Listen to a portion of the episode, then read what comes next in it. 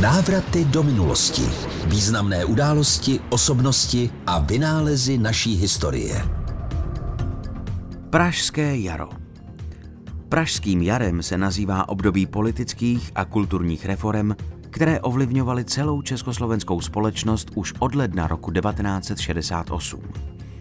Po dvou desetiletích tvrdé totality to byla krátká doba relativní svobody a pokus o návrat k demokracii. Hlavní tváří Pražského jara se stal první muž KSČ Aleksandr Dubček, který chtěl v naší zemi prosadit tzv. socialismus s lidskou tváří. Ustupovala cenzura, lidé měli větší svobodu projevu a v médiích i na veřejnosti mohly svobodně zaznívat i kritické hlasy. Trvalým svědectvím o těchto změnách je tvorba tehdejších umělců, kteří mohli například v knihách nebo filmech sáhnout po tématech do té doby zakázaných. Symbolickým manifestem Pražského jara se stalo provolání 2000 slov, které však bylo až příliš odvážné i na reformisty v komunistickém vedení. K plánované změně systému ekonomiky už nedošlo.